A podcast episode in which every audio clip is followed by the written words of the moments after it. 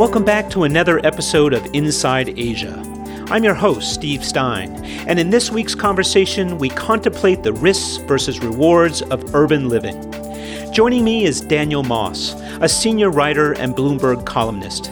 We spoke from Singapore, a city still gripped in a COVID 19 lockdown. Daniel and I and millions of others have been living a different kind of urban experience in recent months. That prompted a conversation on the future of urbanization and specifically megacities, those urban sprawls with populations of 10 million or more. In the conversation you're about to hear, he points out that what took hundreds of years in Europe has taken only decades in Asia. The reason for that, plain and simple, is economic growth and opportunity. For billions of Asians, the city means jobs, new wealth, and opportunity. According to the UN, 2007 marked the year when more people lived in cities than out of them. Unfortunately, the dream hasn't panned out for many, one in three to be exact. By some estimates, over a billion urban dwelling Asians still live in slums and abject poverty. The only reason they stay is because their countryside options are even worse. That fact alone should be enough to point the finger at governments. In this region, cities have received the lion's share of resource and investment. It's where you can find the best infrastructure, the best wireless coverage, the most jobs, and if you can afford it, the best housing. Rural communities, on the other hand, have been left to their own devices. For many, even basic electricity and indoor plumbing remains a distant dream. Some attempts, albeit few, have been made by governments to right this wrong. Although, if truth be told, investment in outlying communities probably has more to do with political expediency than economic altruism. In China, for instance, third tier cities in the country's central and western provinces have looked on for decades while coastal seaboard communities received grants and foreign investment that ushered in untold wealth and prosperity. In recent years, remote districts have received more attention, but not near enough. Resentment persists. A more radical experiment was carried out in Myanmar. Its military junta in 1995 decided to move the capital entirely, relocating it 320 kilometers to the north of the traditional center in Yangon. No official reason was ever given, but the result was dismal. It's been called everything from a vanity project to a white elephant. And it proves the point that reshaping a city, no matter how congested or chaotic, is often a better choice than rebuilding one from scratch. I asked Daniel to share with us his thoughts on Asian urbanization and how COVID 19 might encourage a rethink. Daniel Moss, uh, you are Asian economics columnist with Bloomberg. Thank you so much for joining us today. We're going to be talking about megacities. Are you good for that? Certainly up for that. There's a there's a question which has been percolating about since COVID, which is uh, there's a higher probability of contracting COVID in an urban setting than in a rural setting. And as a result, some people are contemplating uh, post COVID whether or not there would be an opportunity to further distance themselves from cities. Uh, demographic analysis suggests that that's a bit of a toss up question. It, there are reasons to remain and reasons to leave. What has some of your recent research revealed for you? Uh, what we've seen uh, since the advent of COVID 19 is a revival of some ideas that were around before the pandemic but never really took off. We're seeing some ideas that were presented that have been shelved because of the enormous fiscal burdens that fighting the pandemic has placed on governments. And there's a broader intellectual question, which is look, the mega city, uh, of which there are many in Asia, is a symbol of rapid industrial growth and urbanization uh, since the 1970s. Does that go into reverse? Now, the city is one of the great icons of the tremendous change we've seen in Asia, which your podcast charts does that have to go into reverse because we're asking questions about cities? So all of this was there in the backdrop. You know, anyone who's tried to get around in Manila uh, at rush hour or remembers Jakarta before the subway knows these arguments have been around for a while. they have taken on more of an existential uh, and urgent quality since the pandemic erupted. And I guess there's two questions here, Dan. One, one is what are the population's propensity to want to remain or to those who are not living in cities to actually pursue a life in the city? And then also, what are governments now thinking in terms of de- future development? Uh, for instance, uh, you mentioned Jakarta in a recent article and how they had plans to shift the capital of Jakarta uh, to another location. Now those uh, plans are on the back burner because of the costs associated. Um, what other types of developments or what other type of government thinking are you seeing out there that suggests that maybe urbanization isn't everything they were hoping it could be? It's happening in both uh, developing Asia and developed uh, Asia. Uh, in the Philippines, uh, there's a program called quote unquote back to the province, uh, where the national government is trying to incentivize financially for folks to leave the Manila area uh, and go back either to rural Luzon, and Luzon's the main island in the Philippines, accounts for most of the country's gross domestic product, or some of the outerlying islands in the archipelago. Uh, now, whenever I raise this uh, with people who live in Manila, it's met with something between uh, skepticism and guffaw so many people are in Asian megacities, uh, not because of you know the quality of life or any sort of Brooklyn or Notting Hill uh, type experience, because that is where the jobs are. And although visitors may complain about infrastructure, it's a lot better there than in the rural areas. Yeah. Uh, they're magnets for employment because that is where the jobs are. In Indonesia, that process has kind of gone in reverse. So last year, uh, some of your listeners may recall, uh, President Jokowi said, look, Jakarta, it's just too much. It's sinking. Literally, there are all sorts of problems. We're going to create a brand new capital. You know, instant capital, just add water. And we're going to put it over on the Indonesian side of Borneo. No problem. This will be a great thing. And that was consistent with his view that too much of the nation's wealth and power uh, were concentrated in Java. Now, I was a little skeptical about that, having grown up uh, in an artificially planned city. That was Canberra. Uh, but the government was onto something, and that is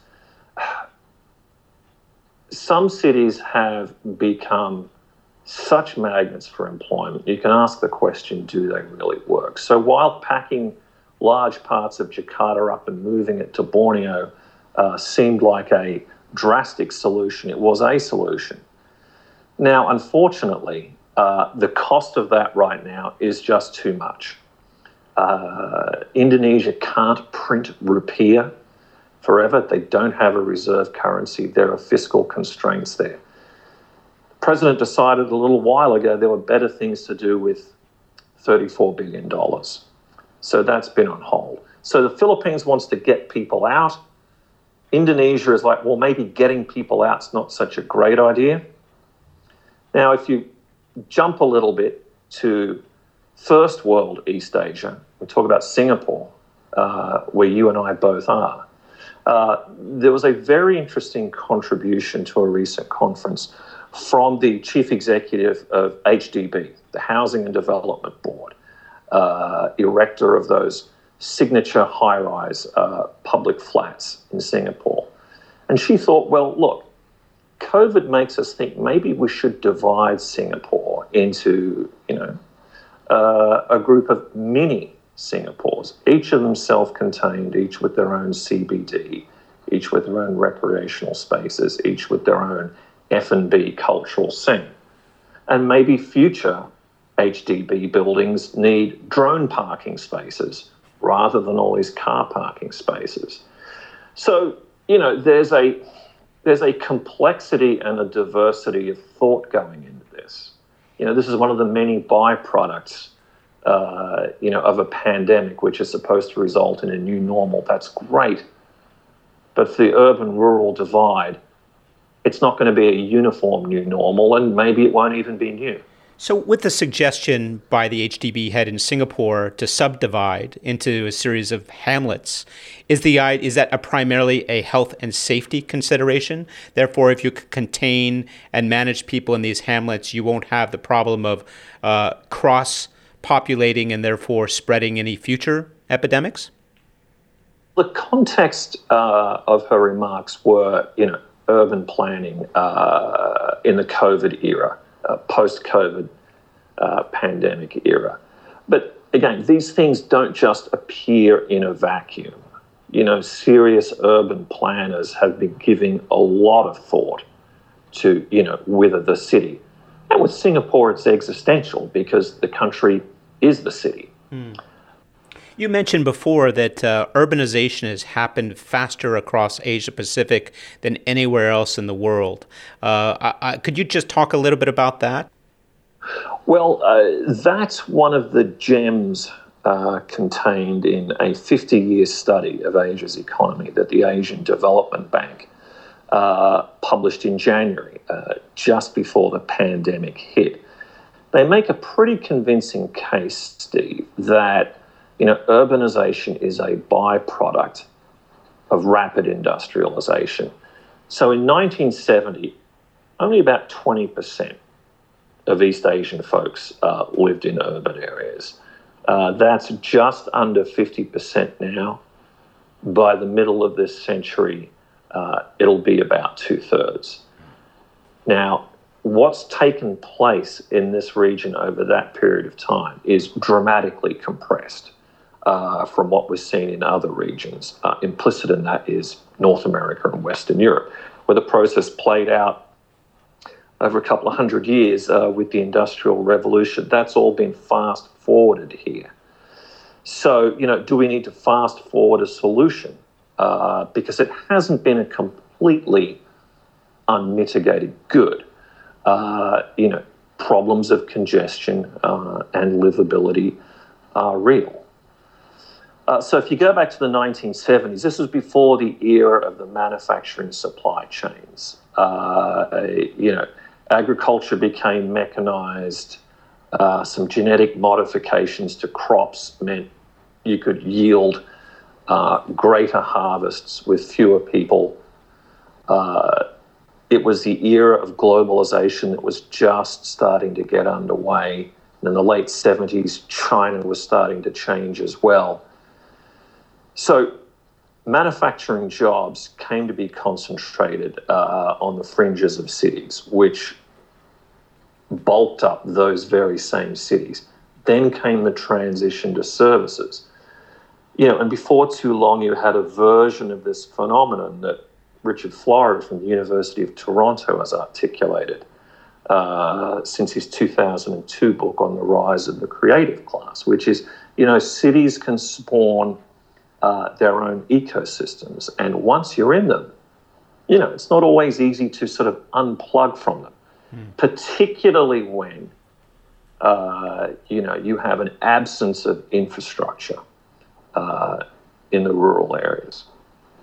You, you know, Dan, there's there have been some areas of Asia where resentments have grown between rural and urban dwellers. I know in China there was a push in the early 2000s to reinvest or increase investment in third tier cities uh, that watched all of this growth and advancement uh, in the eastern seaboard, but weren't gaining any of the benefits except for a few checks or a few cash transfers that were made from relatives that might be living in those areas.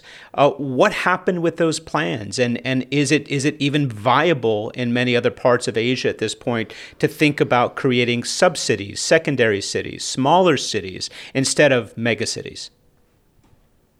Look, it's a great question. Excuse me, and you're touching on something that I think is little understood about Asia today, which is that the urban rural divide which has got a ton of attention uh, in the West since the Brexit referendum uh, and Donald Trump's election. Uh, it's as though there is no urban rural divide in Asia. It's alive and well. Mm. Um, you know, I saw some of that on reporting trips to provincial Japan and rural South Korea uh, late last year. Now, it hasn't taken on the political manifestation that it has uh, in Western Europe and in parts of the United States, but it's not hard to see that happening. The bottom line, Steve, is I don't know what's happened. I mean, is it uh, dream fulfilled? Question mark. Uh, you know, has something been lost in translation? Uh, you know, in the Philippines, you'll hear people talk about imperial Manila. Uh, you know, that's not a term that's used generously. You know, that's a term of contempt. Uh, you know, as cities have become bigger, so much of the decision making is geared toward the industries uh, that thrive in urban areas and on the increasingly, you know, educated and technologically uh, proficient class that resides there. Mm-hmm. You know, the phenomenon takes on different, you know, it, it is a difference of degree rather than kind mm. relative to the urban rural conversation we're having in the US and Europe. Yeah, it, it's uh, it's interesting. I mean, if you look at some of the other hotspots around the region, and when I mean that economic hotspots, like Bali as a great international tourist destination, um, you know, I'm watching right now discussions being had where because tourism representing 70% of the Balinese economy has plummeted, there's this move by the governor and his advisory team to push people back towards the land agriculture, creating organic farming, doing things where they can optimize on the natural resources and then and and the uh, the situation that they're in now. Uh, do you feel like there might be other opportunities or other discussions that will be had where there are tourist destinations or where you are do see a plummeting in urban-based employment to go back to the land in ways that could be beneficial for countries in the region? Certainly, in terms of the tourist industry, that's a conversation that's got to be had. I mean, we're talking about more than just a little disruption on the margins of that industry. Uh, the inability of people to get out of a country and get into a different one, uh, even if it's as close uh, to Singapore as Bali, look, it's a great conversation for the Balinese authorities to have. The problem is, all these years, and you have a place there, so you'd be in a better position to judge. I was there for um, a week in March, uh, just as the pandemic was uh, gaining momentum. And I thought, gosh, this is a place without a plan B. Mm. Uh, you know, is this too late to diversify your economic base, I think is essentially the question.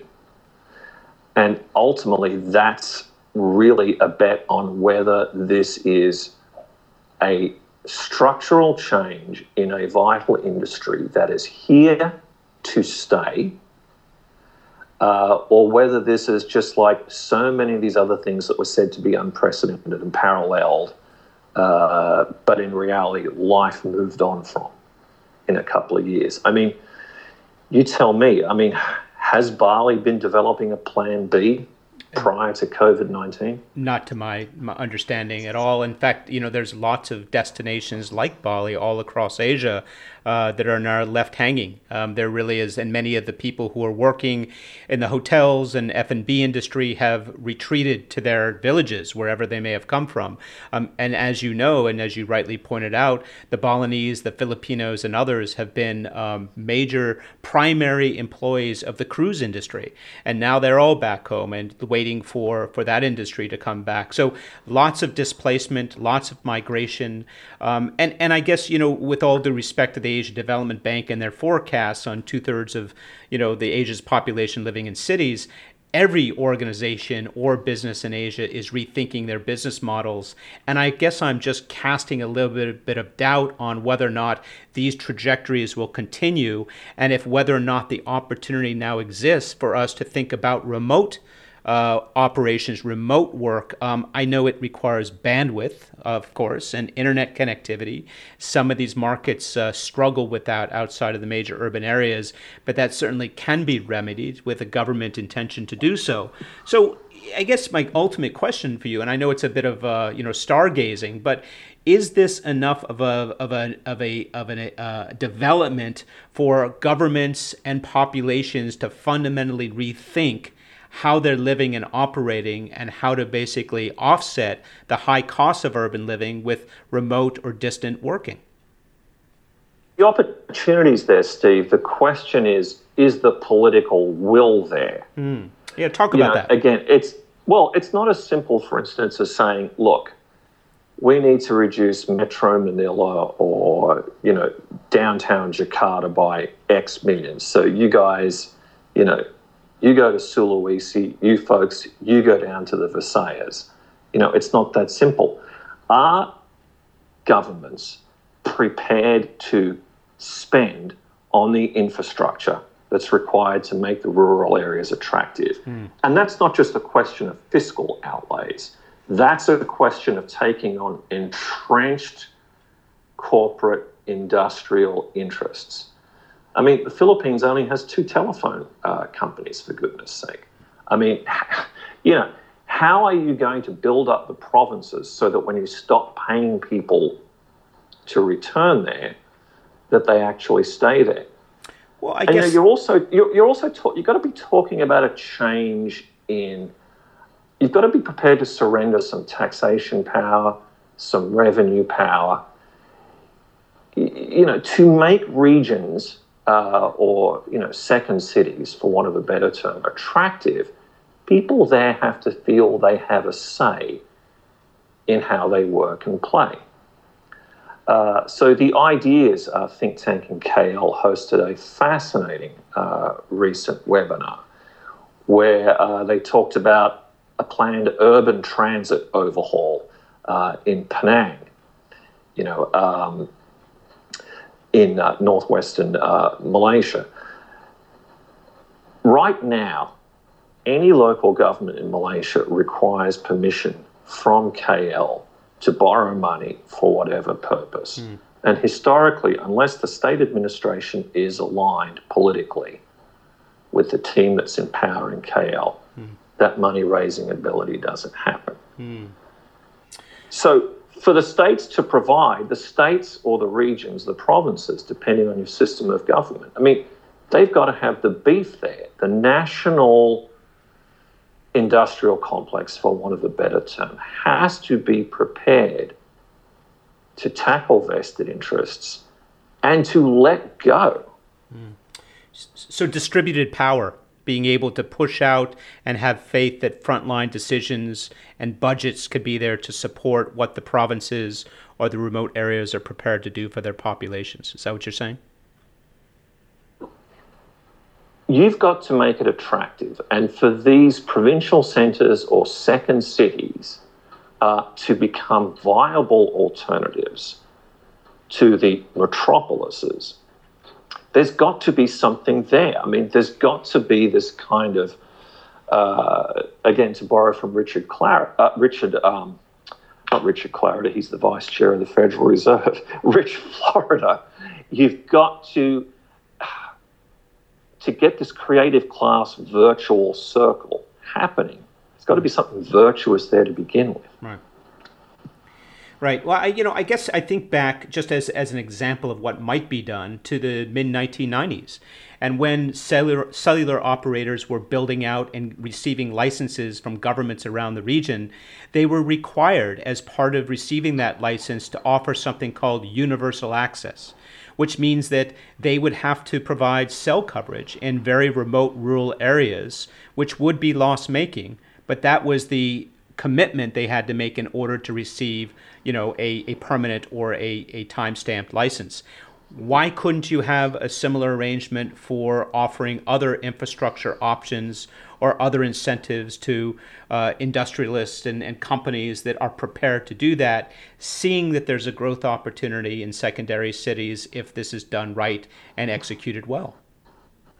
So, are you really talking about reversing the sort of intellectual and corporate culture of the past couple of decades, which has been the state gets out of the way, privatization's the way to go? Mm. Uh, and you start going back to a situation where, you know, okay, you want this franchise, you want this license, that's great. You've got to give back.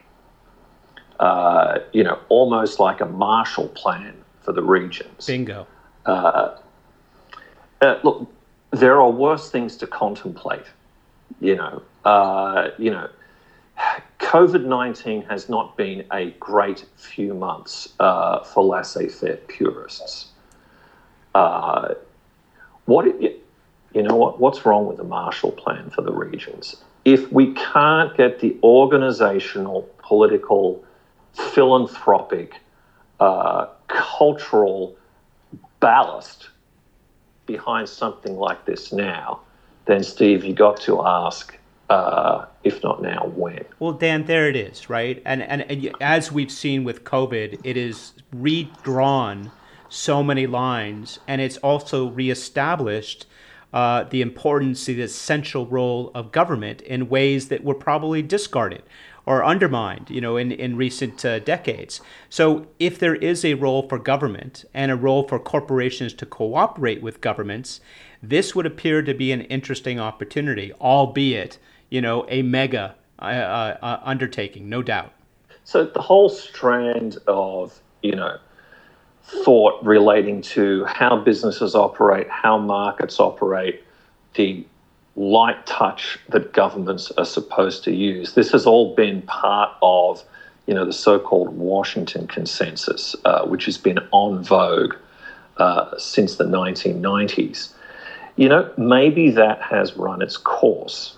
Okay, this idea that you privatize these great state sprawling bureaucracies, that uh, you know markets become the primary determinant of desired economic behavior and that Asian governments model regulatory systems, you know, based on that Western consensus. Mm. Uh, you know, has that run its course?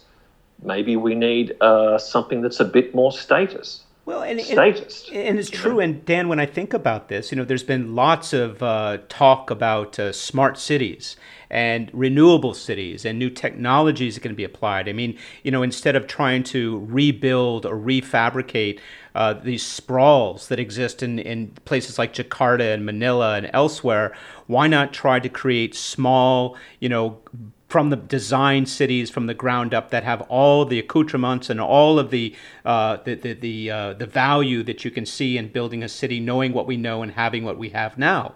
So to me, you know, and you, then you add in 5G and IoT and everything else which they parade.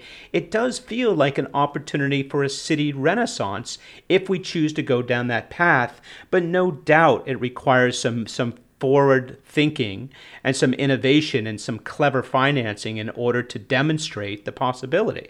So I, we're, we're spitballing a little bit here, but I just I'm kind of surprised uh, in this property weighted markets called Asia that you know some of these ideas aren't being paraded or introduced at this initial stage. I'm just not seeing much of it, but the timing would seem to be rather opportune.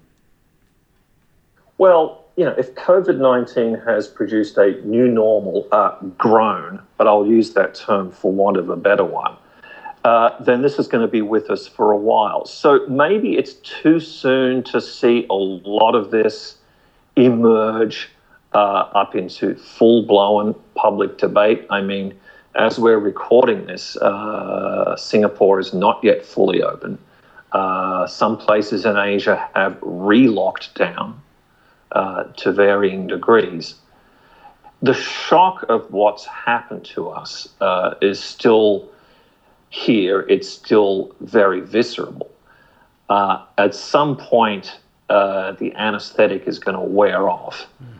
and people are going to be asking themselves, you know, where do we go from here? And, you know, these sort of hard headed existentialist questions are often asked in Singapore because of the little red dot phenomenon, uh, because it has no rural hinterland to speak of, and survival of the city is, in essence, survival of the republic, you're probably going to hear some of those ideas percolate here first, simply because of the low tolerance of risk. Mm. Look, this is um, a harrowing uh, but fascinating time uh, to be here in this region because everything's been compressed, fundamental assumptions uh, are being questioned. Let's how, see how far this ride goes. Great. Daniel, thank you so much for your time. Thanks, Steve. That was my conversation with Daniel Moss, Bloomberg columnist specializing in the Asia economy. COVID 19 has been a scare for all of us, but not enough of a scare apparently to drive urban dwellers from their high rise apartments and shopping complexes. City life, so it seems, is still worth fighting for. The bigger question is what will COVID and our current economic crisis do to influence changes to our cities? As in the Singapore example, will urban planners go back to the drawing board and design urban landscapes that put less emphasis on the proverbial downtown and more emphasis on subdividing, creating standalone neighborhoods or hamlets that draw communities closer together? To some degree, this already exists. In Singapore, there's a Little India and a Chinatown, common features of many big cities in all parts of the world. There are club districts and eating districts, public parks, and shopping malls. The bigger the city, the greater the variety. Move to the metropolis from the countryside, find a good job, build a life. If you can tolerate the expense and congestion, then it does beg the question why leave? To some extent, COVID 19 may have thrown a spanner in the works of urbanization's growth trajectory. It's like the proverbial stone tossed in a lake. COVID causes ripples. Health and safety concerns take center stage. Already, major multinationals are contemplating and activating plans that will significantly shift the nature of work from the office to the home. Distributed workplaces aided by high bandwidth and new communication tools will make the choice easy for some, but not for all. Now for those ripples. Part of the joy of city living is access to food, beverage, and shopping choices. Retail has taken a drubbing. COVID has forced many big brand retailers into bankruptcy, and at the same time, thousands of restaurants and bars everywhere have closed and may never reopen. E commerce received a big boost, and for many, the joys and convenience of online shopping may forever displace the need or interest of visiting a store. Lastly, what does the future hold for arts and entertainment? In most places, large gatherings, concerts, and public events are still on ice with no immediate plans to reopen. The risk of throwing too many people together at this point is to flirt with a COVID comeback. How will these changes recast the urban landscape? Does it mean that city dwelling becomes less enticing than it once was? All thorny questions, no doubt, and still the poor live in slums and rural infrastructure projects flounder. COVID grants us time for a fundamental rethink. Maybe now is the time to contemplate a new model where satellite cities become new economic epicenters, giving rural communities proximity to some, if not all, of the advantages enjoyed by their megacity dwelling brethren. Just an idea. That's it for this week's episode. We thank you for tuning in. What's your take on the urbanization trend? Are megacities an idea whose time has come, or will we see a resurgence in interest as the COVID crisis settles? Let us know what you think. Leave us your thoughts by visiting us on LinkedIn, Facebook, or Twitter. And if you're not a regular listener, please subscribe to Inside Asia wherever you download and listen to podcasts. There are over 130 episodes to choose from. We cover everything from geopolitics to emerging trends. If you're doing business in Asia, listen to what Inside Asia's guests have to say. You won't find a better business focused podcast in Asia on Asia. Until next time, this is Steve Stein saying, Come in from the outside on Inside Asia.